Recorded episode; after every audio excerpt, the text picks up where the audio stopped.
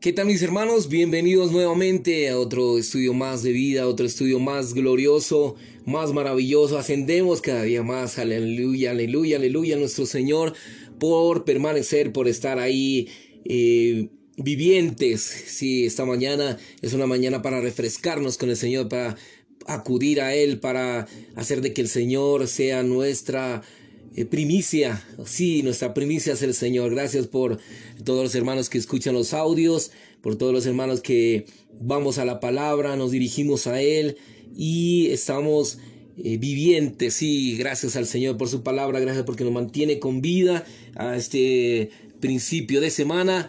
Y le amamos, Señor Jesús, por tu vida maravillosa en nosotros. Aleluya.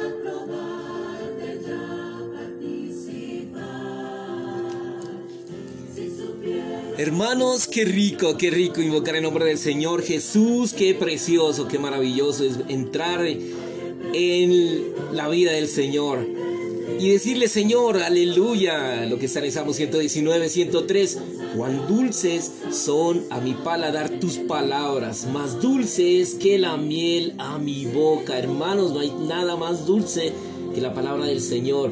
Y siempre que acudamos a la palabra, es bueno invocar, orar y decirle, Señor, permite que tu palabra sea dulce a mi paladar, Señor. Haz que sea muy preciosa para mi vida, para mí. Porque cuando acudimos a ti, a la palabra, eh, no solo acudimos a ella usando nuestra mente, nuestros ojos, sino también nuestro corazón. Gracias, nuestro paladar está relacionado con nuestro corazón. Necesitamos tener un corazón que ama, aprecia esta preciosa palabra del Señor, hermano. Aleluya. Porque ahí está el aliento de Dios. Toda la escritura es dada por el aliento de Dios, segunda de Timoteo 3:16. Así como la naturaleza de una mesa es la madera, del mismo modo la naturaleza de la palabra contenida en la Biblia es el aliento divino. Es el aire. Y si usted considera las palabras meramente como letras impresas, solo usará su mente cuando la lea. Pero debido a que ella es el aliento de Dios, debemos inhalarla, respirarla. Sí, aleluya, al orar. Tomamos tu palabra esta mañana como el alimento, Señor. Gracias por ese alimento glorioso. Gracias porque tenemos una dieta especial, hermanos. Gracias porque tenemos una dieta maravillosa y esa dieta es nuestro Señor. Gracias por venir a la semana número 6. Venimos a la semana número 6, día número 1, donde nos recalca nuevamente acerca de sus verdades.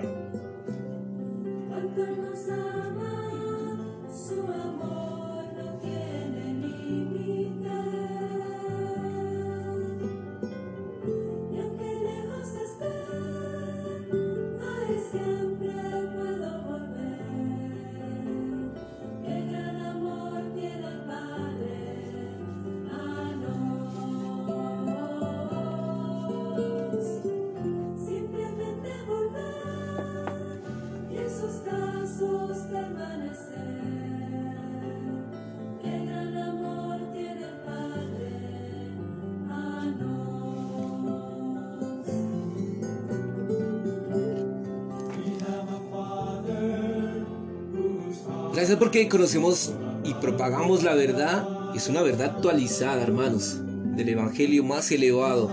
No es una verdad obsoleta, jamás. Es una verdad que está siendo actualizada, es actualizada de día en día, su economía eterna y según el ministerio de la era, el recobro y la obra particulares que Dios realiza en una era es el ministerio de esa era. El ministerio de la era ministra la verdad presente al pueblo de Dios. En segunda de Pedro 1.12, la verdad presente también puede traducirse la verdad actualizada. Aunque todas las verdades se encuentran en la Biblia, debido a la insensatez, la infidelidad, la negligencia y desobediencia del hombre, muchas verdades se perdieron y fueron escondidas del hombre. Segunda de Reyes 22.8. Las verdades reveladas nuevamente no son invenciones nuevas de Dios, más bien son los descubrimientos nuevos del hombre. Todo obrero del Señor debería inquirir delante de Dios en cuanto a cuál es la verdad presente. Las verdades de Dios son acumulativas, las verdades recientes no anulan las primeras. Lo que vemos hoy en día son las revelaciones acumulativas de Dios. Que Dios nos conoce, nos conceda su gracia para que no nos convirtamos en los náufragos de la verdad presente, que seamos vigilantes y no demos lugar a la carne ni permitamos que el yo gane ningún terreno en nosotros. Señor Jesús,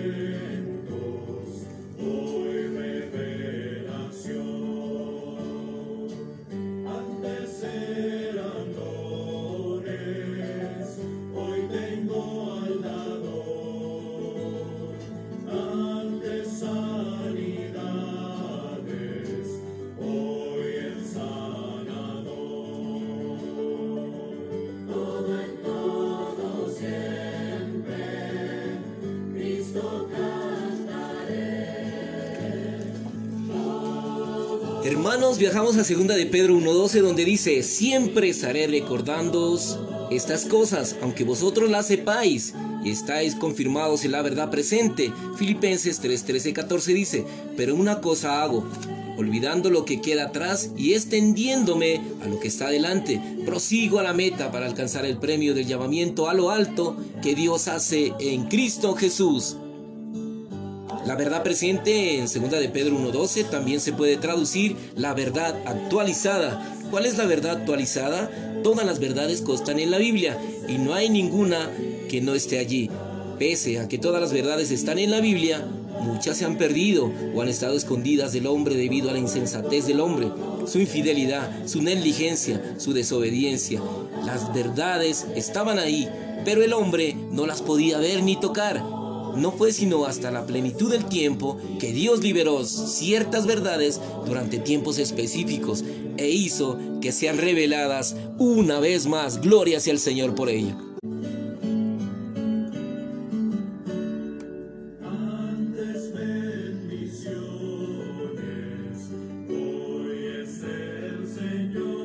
Hoy es el Señor, aleluya, amén.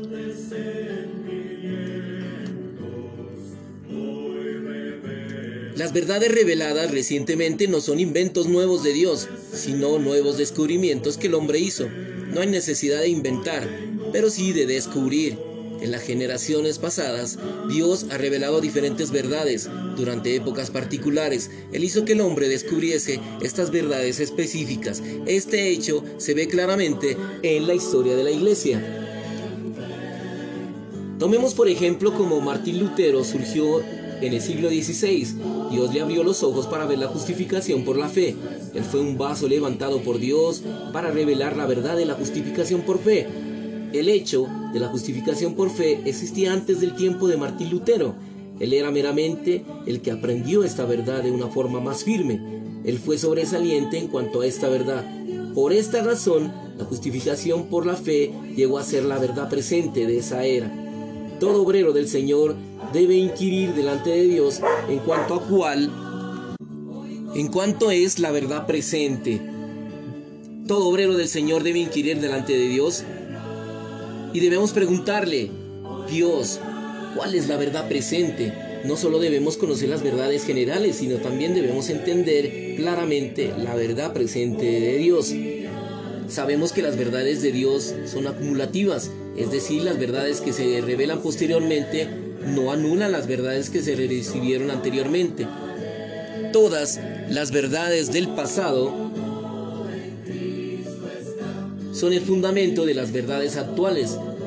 Lo que vemos hoy es la acumulación de las revelaciones de Dios. Cuando Dios nos abre los ojos para ver este hecho, empezamos a darnos cuenta de que estamos viviendo en la corriente de la voluntad de Dios. Esta corriente es la continuación de todo lo que Dios ha llevado a cabo en las eras anteriores. Nuestros corazones están llenos de agradecimiento a Dios.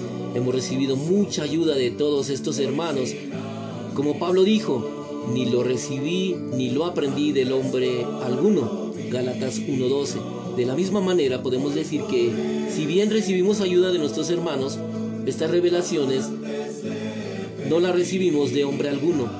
Recibimos ayuda de Lutero, Sincerfor, los hermanos moravos y de los mensajes de Case. Nosotros creemos que la meta máxima de Dios es que Cristo sea nuestro todo. Creo que Dios tiene una sola obra hoy y este es el mensaje de Colosenses 1.18, 18 donde dice que Dios desea que Cristo tenga la preeminencia en todo. La base de todo esto es la muerte, la resurrección y la ascensión de Cristo. Aparte de Él, no hay realidad espiritual. Esta es la verdad presente de Dios. Agradecemos a Dios que podemos tocar su gran propósito. Debemos humillarnos, postrarnos ante Él y negarnos a nosotros mismos. Es necesario entender claramente que nuestra obra hoy no se limita a salvar algunas almas o ayudar a otros seres, seres espirituales, sino que nuestra meta es la más grandiosa y gloriosa. Gracias a Dios que podemos conocer la verdad presente, que Dios nos conceda su gracia para que no lleguemos a ser náufragos de la verdad presente, sino que seamos vigilantes y no demos lugar a la carne ni permitamos que el yo gane terreno alguno, que se cumpla la voluntad de Dios en cada uno de los hermanos. Gracias por esta palabra. Gracias porque estamos en la verdad presente. Gracias porque Señor, hoy podemos acudir a ti como nuestra verdad. Siempre estaré recordando estas cosas, aunque vosotros ya las sepan, que los hermanos ya sepan y estén confirmados en la verdad presente. Recalcamos que la verdad es Cristo, que solo sus verdades han sido recobradas para ser alimento a su pueblo. Lámparas a mis pies tu palabra y lumbrera a mi camino. Te amamos, Señor Jesús. Aleluya. Amén.